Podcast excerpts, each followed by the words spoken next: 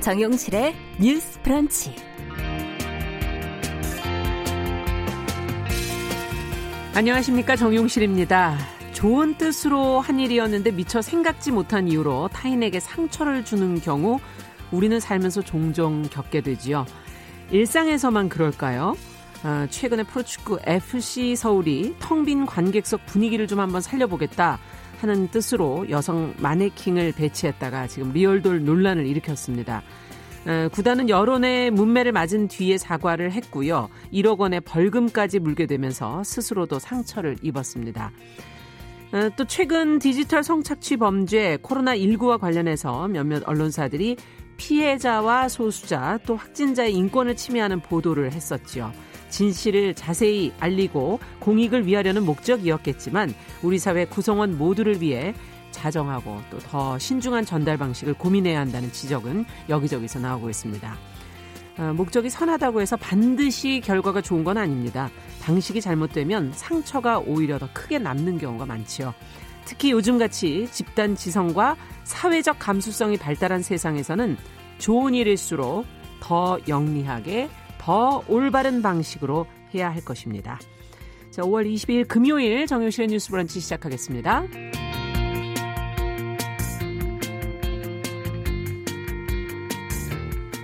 네, 뉴스 브런치 금요일에는 두 코너로 진행이 됩니다. 오늘도 주요 뉴스와 논평 뉴스픽에서 전혜연 송문희 두 평론가가 전해드리고요.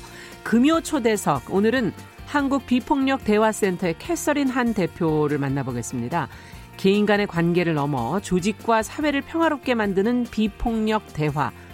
어, 특히 부부간의 소통을 위한 이 비폭력 대화는 어떻게 해 나가야 될지 오늘 좀 도움 말씀을 들어보도록 하겠습니다. 기대해 주시고요. 한 시간 함께 해 주시기 바랍니다. 잠시 후 뵙겠습니다.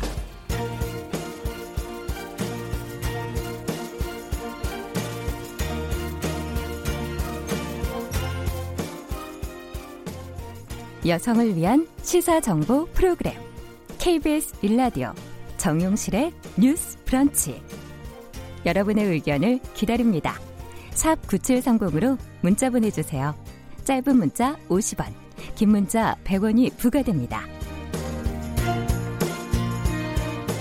네, 정유실의 뉴스 브런치는 여러분들과 함께 만들어 갑니다. 문자 KBS 콩 유튜브 라이브 실시간으로 열고 있고요. 어, 들어오셔서 의견 보고 들으시면서 의견 주시면 되겠습니다. 요즘에 유튜브로 많이 들어오셔서 PL2020님, 이주경님, 산속 전원생활님, 박진호님, 지친다님, 또 하비 아저씨님, 김복경님 이렇게 어, 들어오셨고요. 그리고 다른 곳으로도 많이 들어오셨네요. 최희철님, 이지영님, 조혜숙님, 아카시즈님, 방산월님, 박진호님 이렇게 들어오셨습니다. 감사합니다. 자, 오늘도 주요 뉴스를 골라서 알기 쉽게 풀어보는 뉴스픽 두 분 모셨습니다. 더 공감 여성정치연구소의 송문희 박사님 안녕하세요. 네, 안녕하세요. 네, 전혜연 시사평론가 안녕하십니까? 네, 안녕하세요. 두 분이 너무 밑에서 요즘에 공부를 열심히 하고 계세요. 네, 저희가 팩트 체크를 조금 더 정확하게 음. 해야 되겠다 이 네. 생각을 하고 미리 한번 좀 애매한 부분은 맞추고 한번 확인도 하고 이러고 오고 있습니다. 네, 워낙 요즘에는 들으시는 분들 수준이 높기 때문에 여기 올려주시는 거 저희가 그때그때 또 말씀을 드릴 테니까 보완을 해주시면 될 것 같습니다. 자, 오늘 첫 번째 뉴스는 국회가 진실 화해를 위한 과거사 정리 기본법.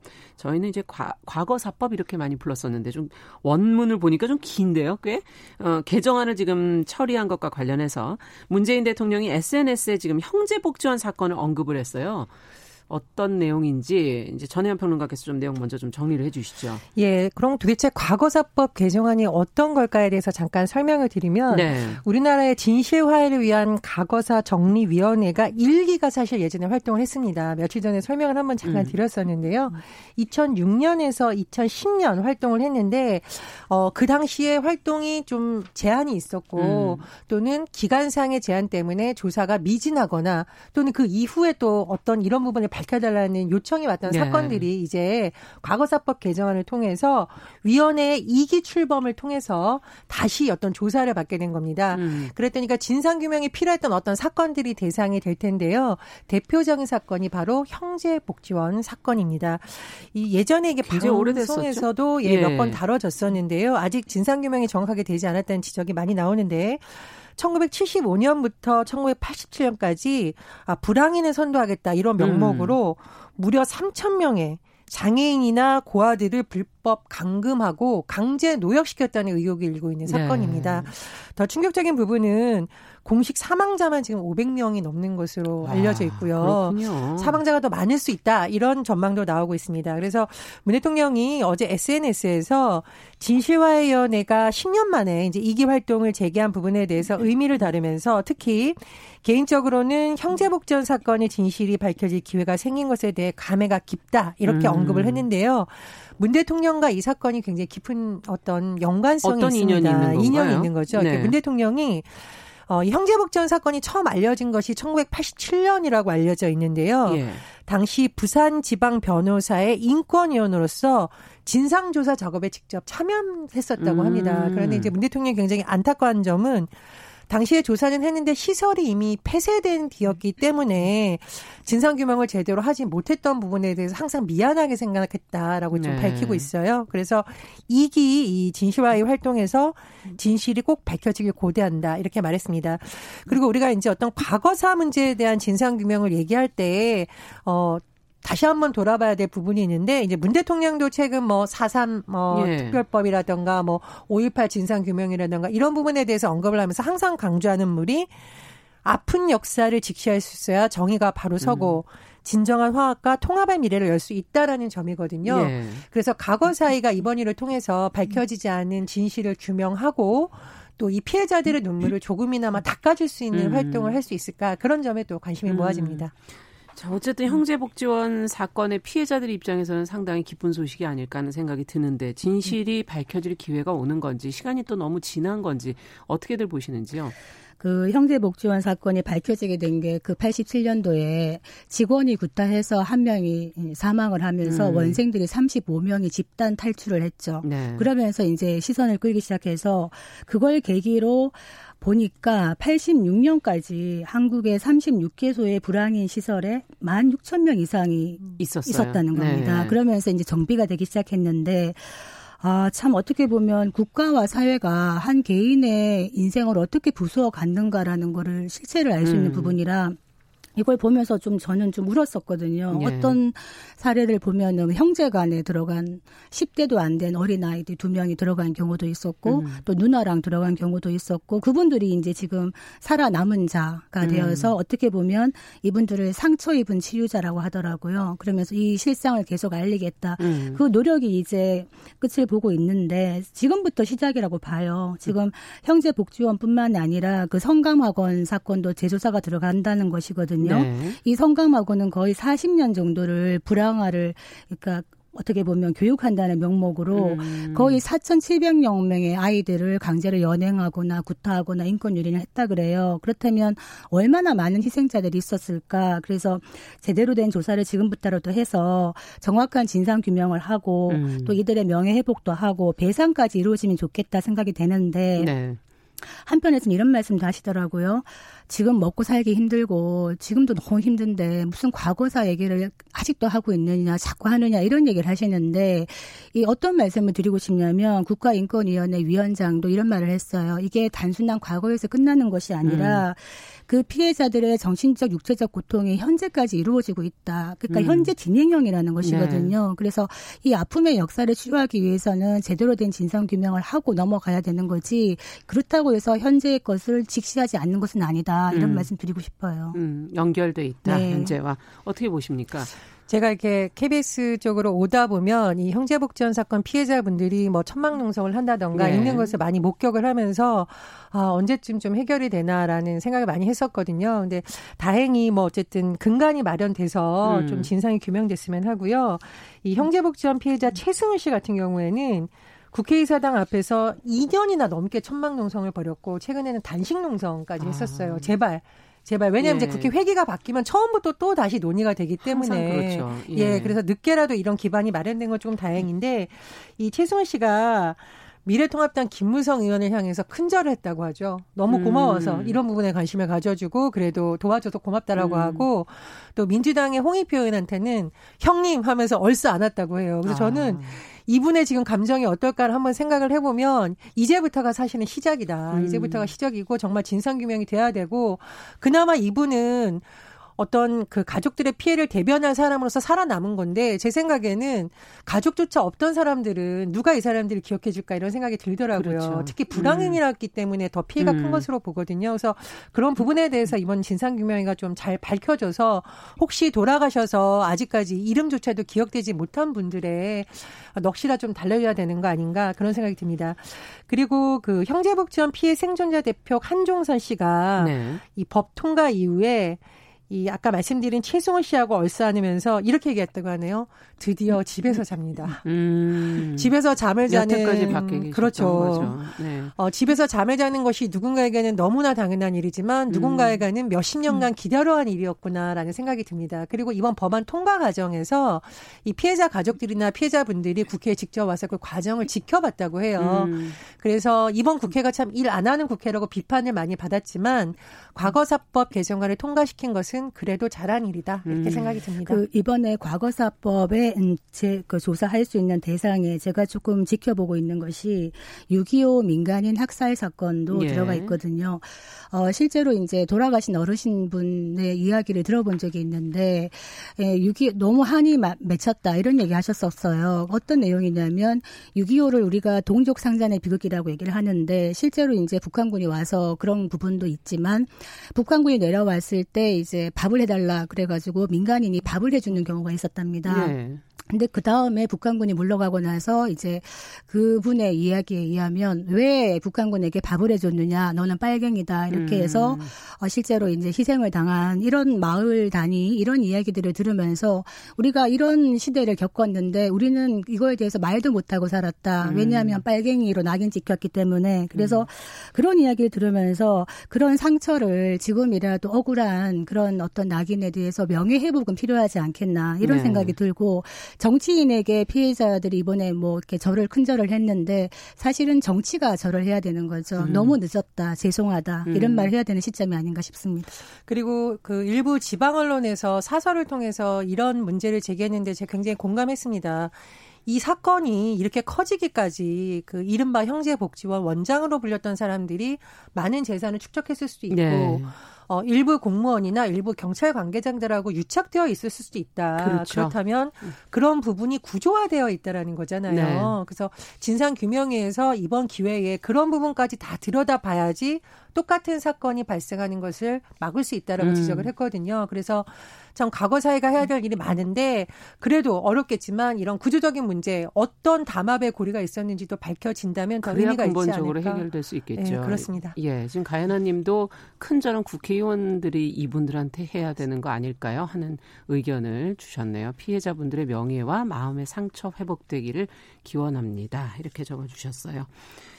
자, 그러면 두 번째 뉴스로 저희가 좀 가서 살펴보겠습니다. 한국교총과 전교조가 지금 방과 후 학교 또 돌봄 교실 이 업무를 지방자치단체로 이관하라 이렇게 촉구를 했는데 이유가 어디에 있는 것인지 관련 내용을 좀 살펴보죠. 송 박사님. 네, 지금 아마 초등학교 학부모님들은 잘 아실 텐데 지금 상태에서 긴급 돌봄을 하고 있잖아요. 네. 근데 그걸 누가 하고 있느냐? 학교의 교사들이 하고 있어요. 그런데 이것이 이제 법의 시행령이 명시되지 않은 상태로 그냥 교육부 고시로 그냥 되어 있는데 음. 이걸로 기반해서 기존의 교사들이 돌봄을 하고 있다 보니 네. 이거에 대한 법적 근거를 만들겠다 해서 이번에 교육부에서 이 어떤 시행령을 만들었냐면 입법 예고를 했습니다. 예. 돌봄이라는 것이 학교 사무다라고 못 박은 겁니다. 그러니까 아. 지금 이제 방과 후 학교도 하고 있고 돌봄 교실을 운영하고 있는데 예. 이 부분이 학교의 사무다라고 하는 입법 예고를 한 거예요. 그랬더니 지금 많은 그 현장에서 강하게 반발하고 있어요. 음. 왜냐하면 학교는 보육하는 데가 아니다. 음. 학교는 교육하는 곳이지 아이를 맞는 곳이 아니다. 이렇게 해서 반발을 하고 있거든요. 그래서 아마 이 부분에 대해서 돌봄이라 보육과 교육이 법적으로는 좀 나눠져 있죠. 그 부서로도 나눠져 예, 있고. 그런데 지금 그 동안에는 교육부가 이제 교사들을 만나는 현장에서는 음. 교사들의 요구를 얘기를 들으면서 아 돌봄은 학교가 주관이 아니라 지자체가 책임을 지고 운영을 해야 된다는 현장의 의견을 듣고 그렇게 하겠다고 얘기를 해왔었는데 이번에 갑자기 돌봄 돌봄을 학교에 음. 업무로 넣어버리면 교사들의 부담이 너무 커진다는 거예요. 아. 안 그래도 지금 기존 교사들이 학교 아이들한테 가르치는 것 그리고 생활 지도뿐만 아니라 여러 학사 업무와 하고 있는 과중한 업무를 하고 있는데 방과후라든가 돌봄까지 하게 되면은 이 업무 부담이 너무나 많아져서 음. 실제로 아이들에게 관심을 가질 시간이 줄어든다 이렇게 음. 반발을 하고 있는 겁니다. 네. 지금 말씀해 주신 것처럼 교사들의 부담이라든가 또 이 돌봄과 방과 후 학교에서의 보건교사들의 또 역할도 필요하기 때문에 인력난 결국은 인력의 문제도 여기 안에 포함되어 있는 것 같고요. 대책이 뭔가 조금은 필요하지 않을까 현실적으로 이런 생각이 드는데 두 분은 어떻게 보십니까? 제가 공무원분들하고 일하면서 예. 정말 많이 들었던 얘기가 아무리 좋은 정책이고 아무리 좋은 취지의 제도를 하더라도 인력과 예산이 뒷받침되지 않으면 실효성을 발휘하기 어렵다는 겁니다. 늘 나오는 얘기죠. 그렇습니다. 이제 예. 더군다나 지금 코로나19 상황으로 인해서 감염병이라던가 이런 어떤 사회적 위기가 왔을 때 교사들이 어떻게 대처해야 하는가에 대한 굉장히 논의가 많이 되고 있는데요. 그렇죠.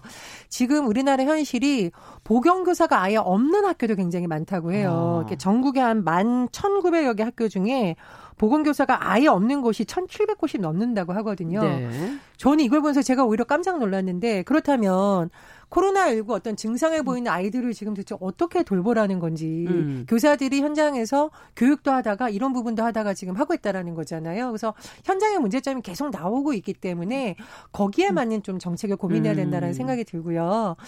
최근에 한 보육교사가 청와대 국민청원 게시판에 너무 힘들다라는 글을 올린 거예요. 이제 본인이 힘든 것도 문제지만 과연 아이들이 제대로 돌봄을 받고 어떤 이런 코로나19 상황에서 제대로 이것이 되겠느냐에 대한 의문을 제기한 거거든요. 네. 그래서 이번 일을 계기로 보건교사를 어떻게 채용하고 있는지 이들의 처우는 제대로 되고 있는지 음. 적정 인력은 어느 것이에 대한 좀 면밀한 조사와 대책도 마련돼야만 음. 학교에서 제대로 방역이 될 수 있다 저는 그렇게 생각을 합니다. 네. 그래서 교육부에서도 뭐 어떤 좋은 취지를 갖고 했는지는 모르겠지만 음. 이런 일의 경우에는 현장에 있는 교사들의 목소리를 반드시 들어봐야 된다고 생각합니다. 네. 그러니까 학교 공간은 돌봄이나 어떤 방과후 교실의 장소를 제공을 하고 음. 이 돌봄 프로그램을 제대로 운영하고 맞는 거는 뭐 시청이나 구청 같은 지자체가 하면은 오히려 지역 사회의 일자리를 늘리는 그런 것도 음. 있을 수 있는데 지금 이제 학교 현장의 목소리를 들어보면 교사들이 많잖아요. 그러니까 수업 가르치는 교사, 보육 교사, 영양 교사, 또 상담 교사 그렇죠. 많이 있는데 문제는 이분들끼리 서로의 약간의 그 긴장감이랄까 이런 것들이 있다는 음. 겁니다. 왜냐하면 업무 분담을 서로 나누면서 어떤 부분에서는 기존에 이제 교사들이 어떤 학사 일정에 대한 업무가 크니까 다른 분들이 행정사를 좀 채용을 하자 했는데 예. 실제로 그분들이 많이 일을 하지 않는다라는 또 불만을 갖고 있고 이분들은 어. 우리는 일을 많이 한다고 또 얘기를 하고 있고 왜냐하면 아, 지금 교사 총원제를 하고 있어요. 네. 교사 수가 딱 정해져 있으면서 분파를 나누다 보니까 이분들끼리 약간의 알력이 있기 때문에 이 부분도 조금 우리가 들여다봐야 되는 부분이 아닌가. 왜냐하면 이 피해는 오로지 아이들한테 오는 것이거든요. 그렇죠. 지금 예. 보건교사도 아까 말씀하셨다시피 많이 지금 부족한데 부족한 보건교사를 갖다가 간호조무사를 임시 채용한다든가 음. 이런 식으로 했을 때 아이들의 보건을 어떻게 책임질 수 있는가. 당장 학교를 가잖아요. 지금. 그렇죠. 그러면 아픈 아이들이 많이 생 생길 수 있는데 굉장히 중요한 부분이다 이 생각이 음. 듭니다. 자, 지금 일부 보도에 살펴보니까 교육부가 방과 후 학교 돌봄 교실을 학교가 운영하게 하는 법안을 앞서 말씀해 주신 것처럼 입법 예고를 했다가 지금 교사들의 반발에 철회했다는 보도도 일부 나오고 있어서 그게 이제 정확한 워딩은 네. 철회가 아니라 입법 예고를 했기 때문에 앞으로 6월 달까지 의견 수렴은 아, 할 것이다. 그렇지만 반발이 나오고 있어서 예, 반발이 음. 나오고 있으니까 의견 수렴은 하지만 음. 올해 안에 더 이상의 입법 절차는 중단하겠다라는 아, 게 교육부의 정식 지금 입장입니다. 그러면 어떻게 되는지 저희가 자세한 내용을 좀 됩니다. 지켜봤다가 네. 조금 더 추후에 전달을 해드리도록 하겠습니다. 자, 청용실의 뉴스 브런치 더 공감 여성정치연구소의 송문희 박사, 전혜연 시사평론가 함께 뉴스픽 진행하고 있는데요. 어, 경찰이 지금 성착취 영상물이 유포된 박사방의 유료 회원 두 명에 대해서 구속영장을 신청을 했거든요. 범죄단체 가입죄라는 것을 처음으로 이제 적용을 했다고 하는데 관련 내용이 어떻게 된 것인지 한번 좀 확인해 보겠습니다. 예, 그러니까 박사방에 가담했던 정도가 큰 두 명에 대해서 일단 구속영장이 청구가 된 건데요. 예. 이 박사방의 특징을 좀 살펴보면 왜 이 혐의가 적용됐는지 좀 이해할 수 있습니다. 음. 이 박사방 같은 경우에는 운영자가 있긴 하지만 이것이 혼자 있었기 때문에 이렇게 운영되는 공간이 아니라 음. 참 이게 좀 안타까운 현실인데 역할 책임이 나눠져 있었다는 거죠. 아. 누가 무엇을 지시를 하면 누구는 수행을 하고 예. 그리고 유료 회원으로 활동을 하면서 유포하고 수익금 인출은 또 어떻게 하고 음. 그렇다면 이거는 사실은 범죄단체 조직죄로 봐야 된다라는 것이 경찰과 이제 수사당국의 판단인데 이게 이미 구속된 조주빈이라든가 붓다 강훈에 대해서는 일단 적용되지 않은 상태입니다.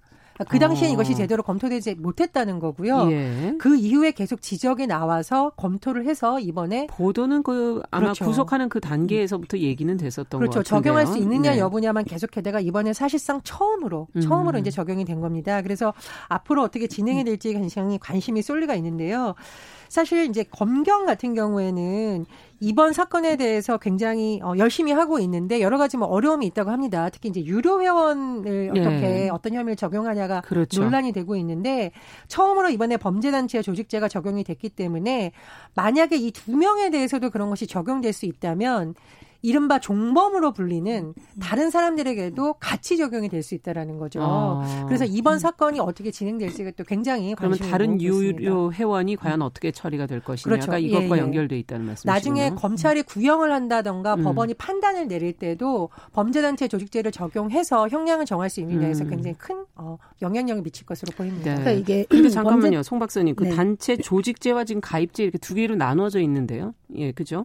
이런 걸 적용하기가 좀 애매 할 수도 있겠다 이런 생각도 들기도 그 하고. 범죄 단체 조직죄라는 게 예. 그러니까 어, 어떤 거냐면은 단체라는 것은 유기적인 결합체라는 것이거든요. 음. 이게 왜 여기에 적용이 될 수 있냐? 박사방 같은 경우에는 네. 피해자를 물색하고 유인하는 사람 그리고 성착취물을 제작하고 유포하는 사람, 음. 수익금을 빼가는 사람 이렇게 유기적으로 분담이 되어 있는 거예요. 그래서 범죄단체 조직제에 네 가지 요건이 있어요. 네. 최소한의 어떤 통솔 체계라든가 지휘 감독 이런 게 있어야 되고 음. 다수의 구성원이 있어야 되고 네. 공동의 목적이 있어야 돼요. 음. 그리고 계속성을 갖고 있어야 돼요. 그래서 이 요건들을 충족하는 것이 아닌가라고 지금 아. 보고 있는 것인데 네. 만약에 이 범죄단체 조직제가 인정이 된다 그러면 조직 내에서 뭐 두목이었든 그냥 따라갔던 사람이든 관계없이 아. 모든 조직원이 그들이 목적했던 범죄 있죠. 네. 만약에 아동 강간을 목적했다면 그 범죄에 정한 형으로 처벌할 수가 있어요. 음. 실제로는 사형이나 무기징역까지 갈 수 있는 그 목적이 그 처벌의 예. 그 수위를 그렇습니다. 결정하는 겁니까? 그 목적으로 예. 조직되었다면 그 음. 그 목적으로 처벌이 되는 것인데 만약에 이번에 박사방에서 이제 이런 게 어, 적용이 된다면은 이 디지털 성착취에 대해서 그동안에 엄벌의 의지가 없었다 이런 얘기를 음. 했는데 의지를 보여주는 시, 금석이 되지 않을까 아. 이런 생각이 듭니다. 그러니까 범죄단체 조직죄의 경우에는 만약에 유죄가 인정이 되면 조직 내에 어떤 지위였는지와 상관없이 조직원 음. 모두 모두가 범죄의 형량과 같은 형량으로 처벌이 네. 될수 있습니다. 예를 들면 아. 보이스피싱 같은 경우에 또 마찬가지인가요? 예, 예, 그렇게 적용이 됩니다. 예. 그래서 그 지금 법무부에서 범죄단체 조직제가 그동안 뭐 보이스피싱 불법 도박 이런 네. 경우에 많이 적용이 됐었고 음. 실제로도 상당수가 유죄 판결을 받았다고 합니다. 그래서 앞으로 디지털 엠번방 사건들의 여러 가지 이른바 공범, 음. 종범들에게도 이것이 적용될 수 있을지가 또 굉장히 관심을 모으고 있습니다. 네. 그 지금 그 이제 음, 범죄단체 조직제가 형법에 이건 규정이 되어 있는 건데 그 외에 이제 범죄 단체를 벌하는 법이 또 있어요. 국가보안법. 어. 예. 그리고 폭력행위 등 처벌에 관한 법. 예. 이두 가지는 이제 별도로 또 따로 있습니다. 네. 그렇기 때문에 이제 폭력을 같이 하는 단체를 조직했다 그러면 거기에 따라서 처벌이 가능한 것이죠. 그렇군요. 네. 예. 자, 오늘 얘기는 여기까지 듣도록 하겠습니다. 두 분도 한 주간 수고하셨습니다. 아, 주말 쉬시고 다음 주에 뵙겠습니다. 뉴스픽 전혜원 평론가 더 공감 여성정치연구소의 송문희 박사 수고하셨습니다 감사합니다. 감사합니다. 자, 정용실의 뉴스 브런치 함께하고 계시고요. 듣고 계시는 지금 시각은 10시 29분입니다. 라디오 정보센터 뉴스 듣고 오겠습니다. 어제 국내 코로나19 신규 확진자가 20명 늘어 누적 확진자가 11,142명으로 집계됐습니다. 신규 확진자 중 11명이 지역 감염 사례입니다. 박능후 보건복지부 장관이 학생들의 학교 생활을 안전하게 지키기 위해서는 학교와 가정, 지역사회 모두의 협조가 필요하다며 학교 주변의 다중이용시설 방문 자제를 재차 당부했습니다. 금융위원회 재직 당시 업체들로부터 뇌물 등을 받은 혐의로 구속 기소된 유재수 전 부산시 경제부시장이 1심에서 집행유예를 선고받았습니다. 직원 성추행 사건으로 사퇴한 오고돈 전 부산시장이 오늘 피해자 조사를 받기 위해 부산경찰청에 비공개로 출석했습니다. 사퇴 기자회견을 한 지 29일 만입니다. 코로나19 위기 극복을 위한 노사정 사회적 대화 대표자 회의가 열린 지 이틀 만인 오늘 실무 협의가 열립니다. 고용 위기를 타개하기 위한 의제 설정 등 구체적 논의가 시작될 것으로 보입니다. 지금까지 정보센터 뉴스 정원나였습니다.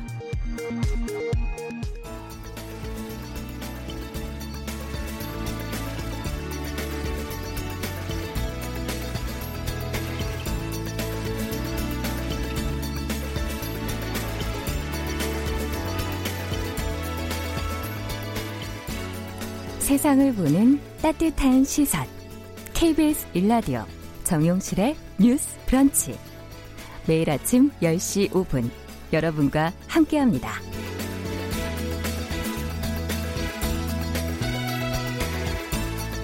네, 정용실의 뉴스 브런치 듣고 계신 지금 시각 10시 31분입니다. 저희가 이렇게 어, 순서가 바뀔 때 들어오시는 손님들이 바뀌어서 어, 바빠요. 뭐 하는 일이 많아요. 오늘 어, 오늘 초대석 시간 여러분들 도 많이 기다리고 계실 텐데 어, 요즘 뭐 젊은 층은 아무 말 대잔치라는 말 표현도 저 들어봤거든요. 내뱉는다고 다 말은 아니고 주고받고 서로가 뭔가 이게 소통이 돼야 그게 대화가 아니겠습니까? 어, 조직에서 가정에서 또 좁게는 어, 이번 주에 부부의 날이 있었기 때문에 부부 사이에서도 잘못된 대화 방식 때문에 사실 문제가 시작이 되고 금이 가는 경우가 참 많아요.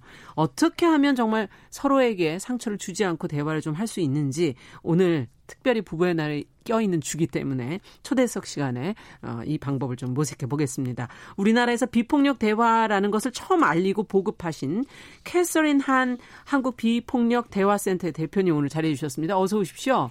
네, 안녕하세요. 반갑습니다. 마이크 네. 조금만 더 가까이 써주시고요. 네. 오늘 같이 도와주시기 위해서 부부 문제에 대해서 어... 아는 바가 하나도 없는 이렇게 말해도 되나? 아니지 알죠 알기는 어, 네. 그죠 부모님 보고서도 들어 아 맞아 맞죠 보기도 했고 할말 많습니다. 할 말 많죠. 네 남정미 씨 어서 오십시오. 안녕하세요 코미디하는 남정미입니다. 반갑습니다. 안녕하세요. 네. 안녕하세요. 안녕하세요. 네. 오늘 네. 대화 속에 우리가 가지고 있었던 문제가 참 많았잖아요. 아, 정말로요. 솔직하게 오늘 좀 다 털어 놔 네. 보자고요. 오늘. 제가 음. 음. 어 인터뷰 음. 저 실에서 네. 캐서리나 선생님 만나면서 음. 아니 근데 비폭력 대화 센터가 뭐 NVC가 뭐예요? 네. 이렇게 제일 처음에 물어보게 물어봤는데 네. NVC가 뭐예요? 그렇죠. 네. 네. 그래서 NVC가 Non-Violent Communication. 네. 그래서 NVC인데 네. 아 우리가 NVC라 그러면 사람들이 MBC인 줄 알아요. 아니 왜 타사를 그러니까 네. 그래서 네. 이게 N하고 V가 좀 발음이 그렇잖아요. 맞아요. 그래서 어떤 때는 그냥 비폭력 대화라고 음. 그냥 말을 하는데 그래서 비폭력 대화나 NVC 같은 것입니다. 네. 아니 그러니까 그럼 그게 뭐냐고요? 그러니까 아, 비폭력 대화가 아, 비폭력 대화가 네. 아, 그래서요. 어떤 분들은 나 폭력적이 아닌데요. 뭐 이런 맞아, 그렇죠. 그렇죠. 맞아. 그래서 이제 이게 원래 그 어, 만드신 분이 마셜 로젠버그 박사가 간디의 예. 그 비폭력 적인 삶에서 음. 많이 그럴 영향을 받으셨어요. 아. 그래서 네. 그 그런 간디의 그 아힘사 정신을 매일 생활에서 어떻게 실현할 아. 수 있을까 아. 그런 방법으로 만드신 거예요. 아. 왜냐 그렇잖아요. 아주 훌륭한 말씀들이 많은데 네. 그거를 진짜 일상생활에 그걸 어떻게 할 거냐 적용할 네. 거냐. 그건 좀 어려운 일이죠. 그렇죠. 그래서 실제적이지 그, 않으니까. 그래서 음. 그거를 만들어 주셨기 때문에 아. 그, 아, 그 아임사가 영어로 non-violent로 번역이 돼 있어요. 거군요. 그래서 그냥 그래서 non-violent communication 음. 그렇게 에, 지었죠. 거군요. 네. 근데 대화라는 것 자체가 비폭력 아닌가? 뭐 맞아, 이런 생각. 맞아요. 네, 그렇죠. 폭력이라는 건 저희는 육체적으로 이렇게. 네, 그렇죠. 근데 또 어찌 보니 언어 폭력이라는 말도 있기는 있. 네. 네. 네. 말로도 사실 사람을 음. 충분히 들었다 놨다. 맞아, 맞아. 어려. 네. 그래서 오히려 폭력적인 그 행동 뒤에는 네. 폭력적인 말이 들어가 있어요. 항상 항상 그 음. 사람들이 부추기는 게 음. 폭력적으로 가게 부추기는 거 여러 음. 요새도 음. 뭐 혐오니 이런 거 부추길 때 뒤에 어떤 말들이 있어요. 아, 근데 행동 전에는 전에는 항상, 항상 말이 따라간다. 네. 그 역으로 아. 생각하면 그렇죠. 폭력적인 대화 뒤에 이렇게 음. 폭행이나 이런 것도 따라올 수 있겠다는 얘기. 근데 사람, 음. 근데 네. 우선 말로 사람들이 그렇게 조건화가 돼버려요. 네, 아, 그래서 그러면 음. 상당히 중요한 거네요. 상당히 중요하죠. 어. 그래서 그 여기서 우리가 비평 대화에서 비폭력이라고 말, 그러니까 폭력이라고 말할 때는 그 물론 이제 물리적인 거, 뭐 경제적인 거, 음. 심리적인 거막 있지만은 네. 우리가 좀 좁혀서. 네.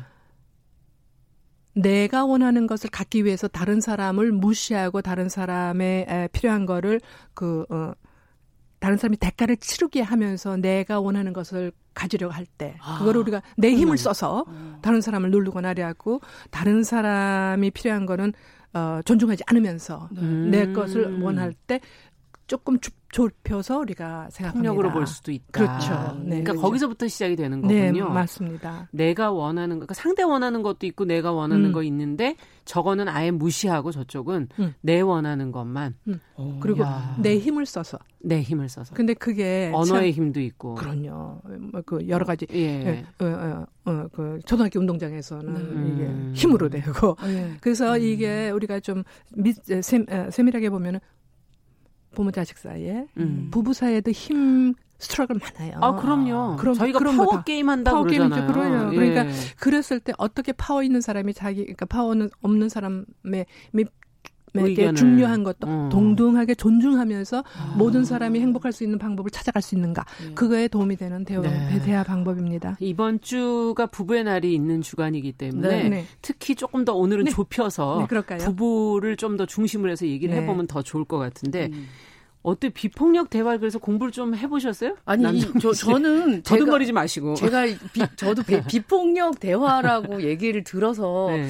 이건 막 이제 선생님 책 찾아봐 비폭력 대화 책도 찾아보고 하니까 아. 거기에 어 저, 나는 폭력적인 얘기 전혀 안 하는데라고 생각을 했는데 음. 사례를 보면 사례를 들어가 보니까 어, 어 근데 오늘 아침에 정용실 어. 아나운서 나한테 폭력적인 대화를 한 거예요. 어. 아, 이, 결혼에 대해서 전혀 모르지 않니? 이렇게 얘기를 한다는 것 자체도 아. 그것도 어, 아닌데요. 어. 그러니까 내가 생각하고 있었던 음, 기준이랑 맞아요. 전혀 다르게 해석이 되니까 말 진짜 조심해야겠다 이 생각 너무 많이 들더라고요. 그걸 알아야 되겠네요. 그러니까 네. 공부를 좀 해야 돼요. 그래서. 맞아요, 맞아요. 예. 네. 그럼 비폭력 대화는 어떻게 구성돼 있고 어떻게 하는 겁니까? 네, 그래서 어 그네 가지 스텝이 있는데요. 네. 그런데 특히 우리나라에서는 또 부부간에 네. 어떤 그런 생각이냐면은 내가 말을 안 해도 지가 알아서 해줘야지. 어. 어 치사하게 내가 말을 해야 되나. 아, 그래고 말을 안 해요. 네. 그래 놓고는, 그러, 그러다가 보니까는, 음. 그러니까 그리고 이제 표현을 안 한단 말이에요. 네. 그러면은 이제 답답하고 말이 안 통해서 이제 못 살겠다 막 음, 이제 이렇게 안 해놓고 말이 아, 안 통한다. 그리고 저는 이제 네. 상담도 오고 어떤 때는 막 이혼하겠다고 오시는 분도 있고 막 네. 그래요. 그래서 아. 이제 이렇게 그 이렇게 그 소통을 좀 도와드리면은 이 사람이 이런 마음인지 몰랐다. 아. 모르죠. 어. 그래가지고 네. 그러고서는 어그 그다음에 이제 아 이렇게 표현을 서로 하면 괜찮겠구나. 그래서 이제 배우려고 하시는 분들이 있어요. 아. 그래서 그 배우는 게 상당히 간단해요, 사실은. 네. 간단해요? 네. 네 스텝뿐이에요. 네 개의 아, 스텝. 네 스텝. 네 단계. 네. 그래서 첫째가 관찰, 있는 그대로 보자. 관찰하기. 관찰하기, 음. 있는 그대로 보자. 그러니까는 이게 말보다는 조금 어려워요. 그러니까는. 어. 그 예를 들면 뭐 아, 음. 남편이 음. 오늘 뚱하면 화난 것 같아 보이네? 음. 이렇게 얘기하라는 건가요? 아니요. 처음에? 그건 아닌가요? 어제 아닌가요? 뭐, 아, 바로 시작해보려고. 네, 그래요. 이제, 그러면은 좀 아주, 그. 아, 어떻게 알았어요? 아주 간단하게. 네. 배워볼게요. 어, 네. 그러니까 이렇게 남편하고, 어, 아내하고 이렇게 얘기를 했는데. 네. 그래서 의논을 해서 음. 결정을 했어요. 어, 시댁에 50만 원 보내자. 아, 음. 예. 근데 통장을 보니 100만 원이 나간 거예요. 네, 어. 네, 네. 그랬을 때 우리가 아내 입에서 첫 번 나가는 말이 뭘까요? 아니 나랑 얘기한 거랑 다르게 나가서 왜 혼자 그렇지. 결정해? 어. 그리고 왜 거짓말했어? 너무 많이. 왜 거짓말했어? 네, 그러죠. 그래서 관찰은 뭔가는 50만 원을 보내기로 했는데 100만 원이 나간 걸 보았을 때. 보았을 때. 예, 그렇죠. 그 그러니까 관찰이라는 거는 저 사람도 동의할 수 있어야 돼요.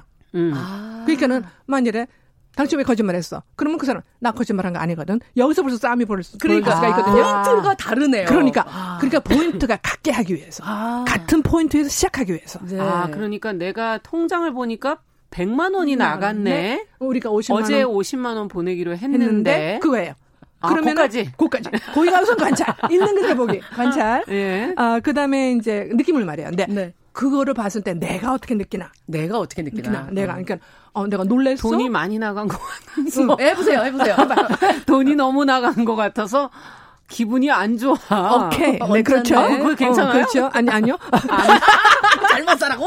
그러니까는 내 느낌, 내 느낌은 내 느낌. 섭섭했어. 섭섭했어. 아, 섭섭했어. 왜 혼자 결정해? 언니, 그럼 혼란스러웠어. 음, 놀랬어. 음, 놀랬어. 어, 그래. 그거야. 내 느낌을 말하는 거예요. 놀란 건 아니고 기분이 나빴어. 기분 나빴어. 기분 맞아, 나빴어. 맞아. 네. 어, 어, 어, 내가 실망스러웠어. 네, 실망스러웠어. 근데 네. 기분 나빴어 그러면은 당신이 나를 나쁘게 만들었어 하는 그런 뉘앙스가 조금 있기 때문에 네. 좀 아, 그 표현은 좀안 쓰는 좀더 순수한 느낌은 뭔가 내가 놀랬어, 실망스러웠어, 아. 어, 황당했다. 아.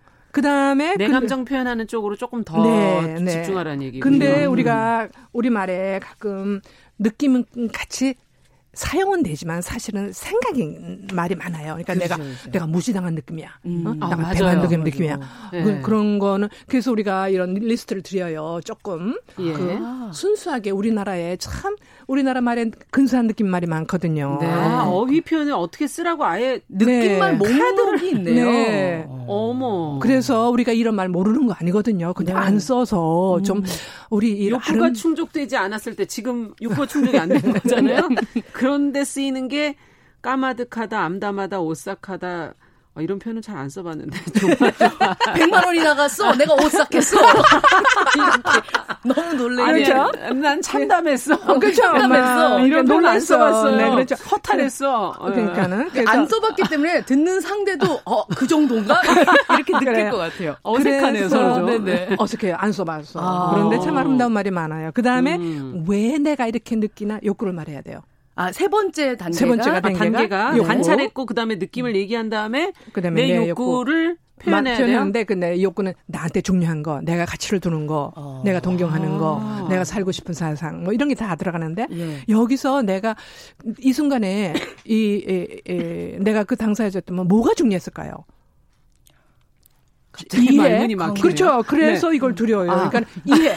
왜, 그러니까 왜 그랬는지 이해하고 싶어요. 아, 네. 그리고 또, 어, 우리가, 우리가 뭐, 왜 기분이 나빴을까? 그렇죠. 왜냐면. 왜 섭섭했을까? 그렇죠. 그거예요. 왜? 그래서, 어, 내가 알고 50, 싶어요. 그 50만 원이 더 있었으면. 어.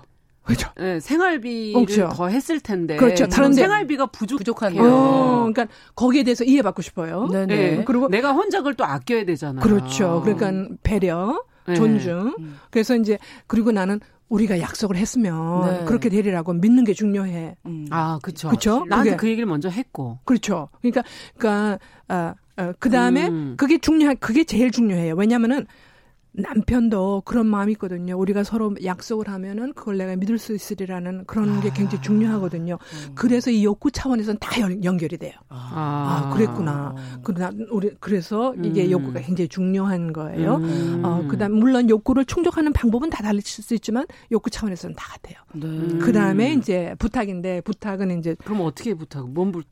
근데 부탁이 음. 참 이게 중요하면서도 어려운데 우리나라에서는 부탁을 잘 안 해요. 부탁하면 지는 것 같거든요. 그러고 어 지금 내가 꼭 말을 해야 되나? 네? 어, 알아서 그래, 좀 알아서 좀, 해주지. 그런데 네. 말을 안 해놓고는 이제 나중에 네네. 화를 내요. 어. 그래서 부탁이 두 가지가 있는데 하나는 연결 부탁이 있고 하나는 행동 부탁이 있어요. 어, 근데 무슨 말인지 모르겠는데. 그렇죠. 예. 지금 이런 상황에서는 음, 연결 남편하고 연결이 더 중요해요. 아. 누가 옳고 그름을 따르는 것보다. 네. 네. 그러니까 우선 연결을 하는 부탁을 하고 그 다음에 행 해결을 하기 위해서 행동으로 음. 나갈 수가 있어요. 행동 부탁을. 아. 그래서 여기서 연결 부탁은 어떻게 되냐면은 어, 당, 우리가 50만 원 보내기로 했는데 100만 원이 나간 걸 봤을 때 내가 음. 조금 의아하고 좀 놀랬어. 음. 왜냐하면 나는 우리가 약속을 하면 그대로 지켜지리라고 음. 믿을 수 있는 게 굉장히 중요해서 그러거든. 음. 내가 이렇게 말할 때 어떻게 들려? 음. 내가 이렇게 말할 때 당신 어떻게 들려? 아 그렇게 물어봐 주. 음, 뭐, 그러니까 이 말은 뭔가 하면은 당신의 느낌도 한번 내가 그렇죠. 듣고 싶다. 아, 듣겠다. 그거예요. 그러니까 아. 나는 이런데 당신은 어때? 어떻게 들려? 나는 음. 이렇게 느끼는데 난 당신의 얘기도 똑같이 존중할 의사가 음. 있어. 어. 그리고 대화에 초대를 하는 거예요. 아 초대를. 초대. 그래서 아, 일방적으로 막이 음. 의견을 막 하는 게 아니라 존중을 하는 거죠. 그러니까 음. 나는 이런데 당신은 어때? 아. 그럼 그때 남편은 남편이... 입장 얘기를 할 수가 있겠네요. 그거예요. 아. 왜냐하면은 우리가 쪼면 남편들은 두 가지 방법밖에 없어요. 하나는 네. 변명을 하든가 네. 일어나서 반, 나가, 하든가. 아, 나가는 이거 이 그렇죠 이런 네. 그렇죠. 네. 이렇게 막 어, 예. 왜 그랬는지 자기 변명을 막 하려고 그러거나 그렇죠. 아니면 또 그냥 화를 내거나. 어? 그렇죠. 그리고 그게 둘 다 그 그 결혼 생활에는 보험이 안 된다는 거죠. 음, 어떤 때는 그거를 넘어야 할 때도 있어요. 다 음. 털어놓고 막 해갖고 그걸 넘어야 할 때도 있지만 맞아요. 보통 생활에서는 그래서 여기서는 우선 연결이 중요한 관계니까. 음, 네, 연결이 네. 중요하니까. 그러니까 근데 말이야 회사에서 어떤 일을 해결하고 음. 행동을 해야 될 때는 행동 부탁을 나가야 돼요. 아, 이걸 해달라. 네, 그렇죠. 이렇게 이렇게 해? 해달라. 그러니까 음. 그것도 해달라 할 때도 이제 꼭 그 좀 구체적으로, 음. 구체적으로 어 그리고 이제 묻는 말로 음. 예를 들어서 어막 그래요. 응?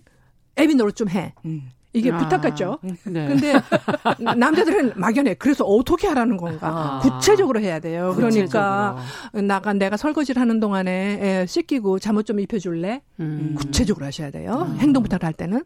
네. 그래서 이게 네 스텝입니다. 음. 관찰, 있는 그대로 보고 느낌, 음. 그 상황에서 내가 어떻게 느끼는지, 네. 그리고 내가 진짜 내가 진짜 중요한 게 뭔지. 예, 지금 이거. 댓글이 올라오는 게 네. 너무 웃겨서 제가 혼자 웃게 되는데 네. 완전 성인 수준이 돼야 이런 말이 나올 것 같은데요 하는 기분. 네, 그렇죠. 그런데 그러니까 네. 우리가 너무 부족해서 이렇게 아. 성인 수준으로 올라가서 간디 정도가 완전 성인 수준. 네, 성인 수준. 그런데 비밀이 있어요. 뭡니까? 어. 뭔가 하면은 이게 우리 원래의 말이기 때문에 어. 조금이라도 배우면은 우리가 할 수 있어요. 금방 나와요. 아, 이거 우리가 타고난 타고난 아. 거기 때문에. 아. 그래서 애들하고 가르쳐 보면 알아요. 애들은 조그만 애들 가르치면요. 뭐 그게 뭐 당연하지. 뭐 이런 아. 식으로 나오고. 아, 조그만 애들이요? 네. 그리고 이제 어. 중학교 고등학교 하면 조금 걔네들도 금방 열려요. 음. 어른들은 이게 뭐 아주 오래 걸려요. 아, 그래서 그렇군요. 물론 이거 쓰신 분도 어른이실 텐데. 어른이죠. 네, 네, 그래서 지금 또 한 분은 권영묵 님은 아까 제가 음. 남정미 씨가 상처받았다는데 빨리 예. 사과하라고. 아 그래요. 남정미 씨 예. 화났어요? 어, 어, 이거 지금 네. 지금 느낌이랑 이런 게 전혀 안 들어간 것 같아요. 오케이 오케이. 스텝. 중에서 관찰. 네, 관찰. 관찰. 남정미 내... 씨 아까 그 좀 제가 한 말 때문에 지금 말을 한 마디도 안 하시는 것 같은데. 아, 제가 코칭 좀 해드려도 괜찮을까요? 네, 네. 네. 그러니까는 관찰. 제가 아까 한 말을 들으셨을 때 섭섭 섭섭하셨어요. 어. 왜냐하면 존중과 배려가 필요하셨어요. 음, 제가 네. 이렇게 말씀드릴 때 어떻게 들리세요? 네. 왜 말을 안 하세요? 어. 네. 아니 표를 보세요 좀. 네. 그 표를. 지금 항상 우리 스텝을 넘어뛰고 4번 먼저 가는 것 같아요. 야 미안하다 뭐라든가 사과 받아야 되는 거 아니냐 뭐 이렇게 내가 이 정도 얘기했으면 됐지라든가. 그렇죠. 음. 근데 얼마만큼 친하냐, 얼마만큼 편안한 사이에 따라서 그렇게도 돼요. 아, 그렇구나. 그러니까 그 말이 중요한 게 아니라 네. 그 뒤에 의도예요. 아. 그 뒤에 의도지. 맞아요. 그래서 우리가 그 마샬 선생님 살아계실 때 우리가 막 회의하고 음. 그럴 때 밖에서 어, 들어온 사람이 보면 어, 이 사람들 굉장히 폭력적이네. 어어, 어, 그럴 수도 있는 말들을 우리가 막 해요. 왜냐하면 어. 그 뒤에는 믿는 게 있거든요. 맞아, 맞아. 내가 이렇게 말을 해도 저 사람이 머리로 듣는 게 아니라 가슴으로 들으리라는 음. 신뢰가 있거든요. 아. 그렇죠. 네, 저는 정용실 아나운서 네. 가슴으로 듣기 때문에 맞아요. 예, 서로 너무 건너 다니고 있어요. 저희 권 선생님 고맙습니다. 정치자분 감사합니다. 네, 아니 근데 이게 지금 네. 이렇게 관찰, 음. 느낌, 나의 그 음. 욕구 음. 이런 것들을 얘기를 하고 음. 부탁을 하는 과정에 있어서 음. 사실 이게 좀 긍정적이겠다 음. 이런 생각이 듭니다. 중간에 그쵸? 너의 의견은 어때? 내 말 들으니까 기분은 어때라고 물어봐 주니까 내가 좀 승질이 많이 나 있다가도 아니 그렇게 물어보면 내가 뭐라고 대답하냐 이렇게 말할 그, 것도 없고 그렇죠. 왜냐하면 우리가 익숙하지가 않아서 그래요. 음. 우리는 너무나 아, 비교 경쟁 당하고 뭐 명령을 듣고 아. 어, 어, 하는 대로 해.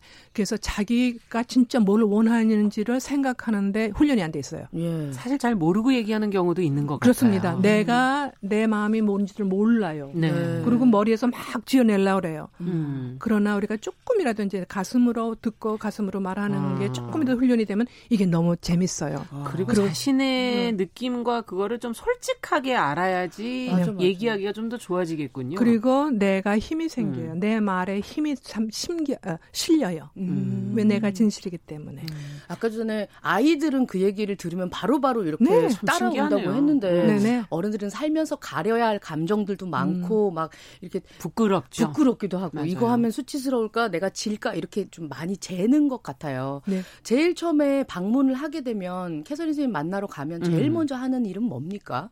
비폭력 대화를 위해서. 음. 그는 어, 비폭 그러니까 우리가 그 워크숍이 많아요. 예. 기초, 중반, 뭐 상급 어. 이렇게 네. 많은데 이제 상담도 많이 하러 오셔요. 음. 네, 그래서 어, 책을 읽으시면은 뭐 도움이 되고 네. 네 그렇습니다. 네. 음.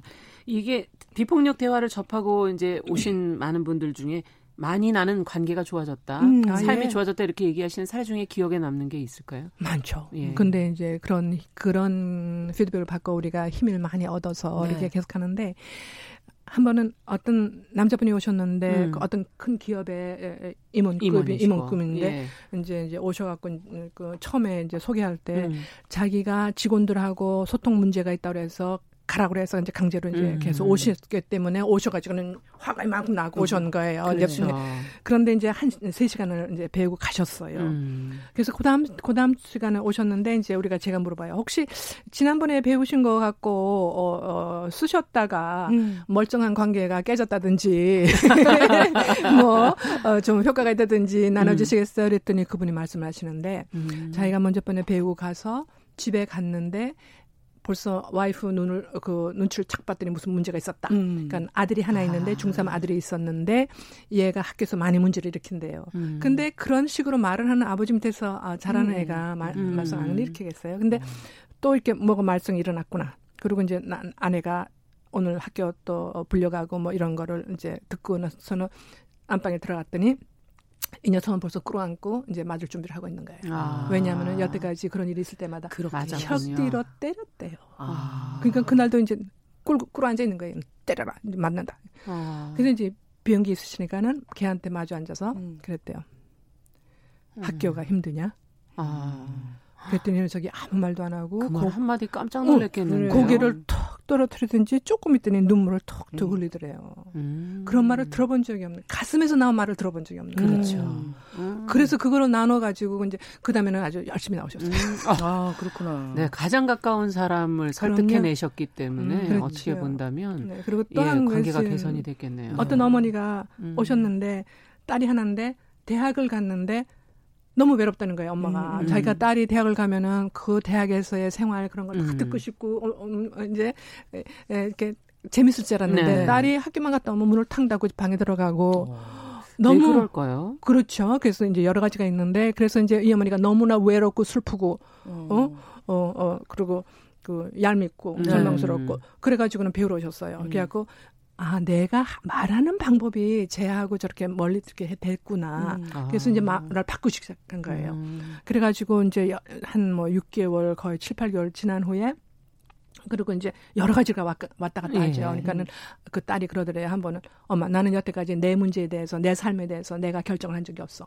어? 음. 항상 엄마가 하라는 대로 했지. 근데 나 이제부터는 이제 안 할 거야. 그래서 이제 그거를 다 아. 들어주고 그러고 지냈는데 그러면 이제 그러고서 이제 자기 친구를 집에 데려오기 시작하더래요. 네. 편안하게 느껴서. 아. 그러다가 한 번은 이러더래요, 딸이. 엄마, 우리 나 친구들하고 이 영화 보러 가는데 엄마도 이런 영화 좋아하지? 같이 갈래? 어, 이제 제안까지. 야, 같이 그, 영화 보러 가자고 할 정도면 음. 뭐다 해결된 거 아닌가요? 그래서 이 엄마가 이 말을 듣고 너무나 놀래가지고 음, 예. 눈물이 콩 나왔어요. 어, 그렇군요. 그러고서는 야. 뭐 세상을 다 얻은 것 같더라. 맞아요. 예. 그래갖고 이 어머니 지금도 배워요. 지금 한 15년이 됐는데 지금도 배우세요. 이제는 가르치셔도 되고. 그런 말이, 말 진짜 가르치고 계십니다. 어, 그렇죠. 가르치고 계세요. 네, 네, 그렇군요. 여러 가지 말이 많아요. 우리가 너무 이렇게 이해가 많아서. 네. 근데 이제 부부의 날이었거든요. 그렇죠. 어제가. 그러면 네. 이 부부들은 왜 어려움을 많이 겪는 걸까요? 특히 대화. 오래 살면 좀 사실 더 나아지고 이해해야 되는데 갈수록 더 힘들다 이러는 분들도 많거든요. 네, 왜냐하면은 아까 말씀드린 것처럼 말을 안 해요 서로. 말을 안 해요. 그러니까는 음. 근데 왜 안 하냐면은 그때 그때 조그만 조그만 그그 그, 어, 감정이 있는데 그거를 우선 할 줄을 모르고 어떻게 표현할 줄 모르고 예. 옛날식으로 표현을 했더니 상황은 더 나빠지고 예. 그러니까 안 하고 안 하고 안 하고 그러다가 이렇게 되는데 부부라는 거는 결혼 생활 하는다는 건 뭔가 하면은 진실한 소통을 통해서 신뢰를 쌓아가는 게 결혼이에요. 음. 그래서 평소에 네. 그러니까는 어떤 부부가 하도 이렇게 문제가 있어서 상담을 하러 갔더니 이제 상담자가 어, 어, 대화하세요. 음. 그랬더니 집에 가서 그날 저녁에 저녁상을 딱 안고 남편에 대화하자. 그리고 계속해서 식사하시더래. 싸우고 난 다음에는 우리 대화하자 그러잖아요. 그러니까 아. 이게 매일 생활에서 조금씩 조금씩 하시는 걸 배우셔야 돼요. 매일 그렇죠. 생활에서 매일 생활에서 조금 조금 쌓이지 않게 음. 쌓이지 않게 서로가 네 근데 음. 부부들만의 그 언어가 있기 때문에 음. 이이 그그 기본만 배우시면 음. 부부만의 사이에서 아. 눈길 하나로 네. 뭐다할 수 있는데 부부 대화에 꼭 들어가야 되는 게 있어요. 아. 제가 갔는데 어떤 겁니까? 그러니까 아내나 남편이 아 나는 저 사람한테 사랑을 받고 있구나 아. 하는 느낌이 들어가게. 네. 두 번째는 두 번째는 아 저 사람이 나와 결혼을 해서 애를 같이 기르고 이런 음. 거를 감사하게 생각하고 감사하게 아. 생각하는구나. 아 그리고 네. 아저 사람은 내 의견을 존중하는구나. 존중하는구나. 음. 이런 느낌이 들어가야 돼요. 음. 시간이 벌써 다 돼가는데 마지막으로 네. 부부의 날 팁을 네, 그렇죠. 사랑, 감사, 존중의 마음을 담아서 네. 대화를 하라. 근데 제일 네. 중요한 게 이제 감사예요. 네. 그래서 어, 많이 에, 특히 아내들이 음. 에, 내가 이만큼 하는데 정말 음. 알아주고 너 그 감사하고 음. 말을 듣고 싶은데 그러네. 아내가 남편한테 듣고 싶으면 남사, 남편도 아내한테 듣고 싶어요. 어, 서로 상호가. 그래서 내가 네. 남편한테서 받고 싶고 내가 아내에서 받고 싶으면 자기가 먼저 하기. 음. 먼저 하기. 네. 네. 알겠습니다. 알겠습니다. 아우 이거 시간이 너무 네. 부족해서 다 알려드리지 못해서 죄송합니다. 다음에 다음에라도 어떻게 또 모셔서 또 더 들어보도록 하겠습니다. 네. 한국 비폭력 대화센터 캐서린 한 대표와 함께 했습니다. 감사합니다. 감사합니다. 남정민 씨도 감사합니다. 네 고맙습니다. 고맙습니다. 여러분 사랑합니다. 네 정용실의 뉴스 브런치 금요일 순서 여기서 같이 인사드리겠습니다. 저는 다음 주 월요일에 뵙겠습니다. 감사합니다.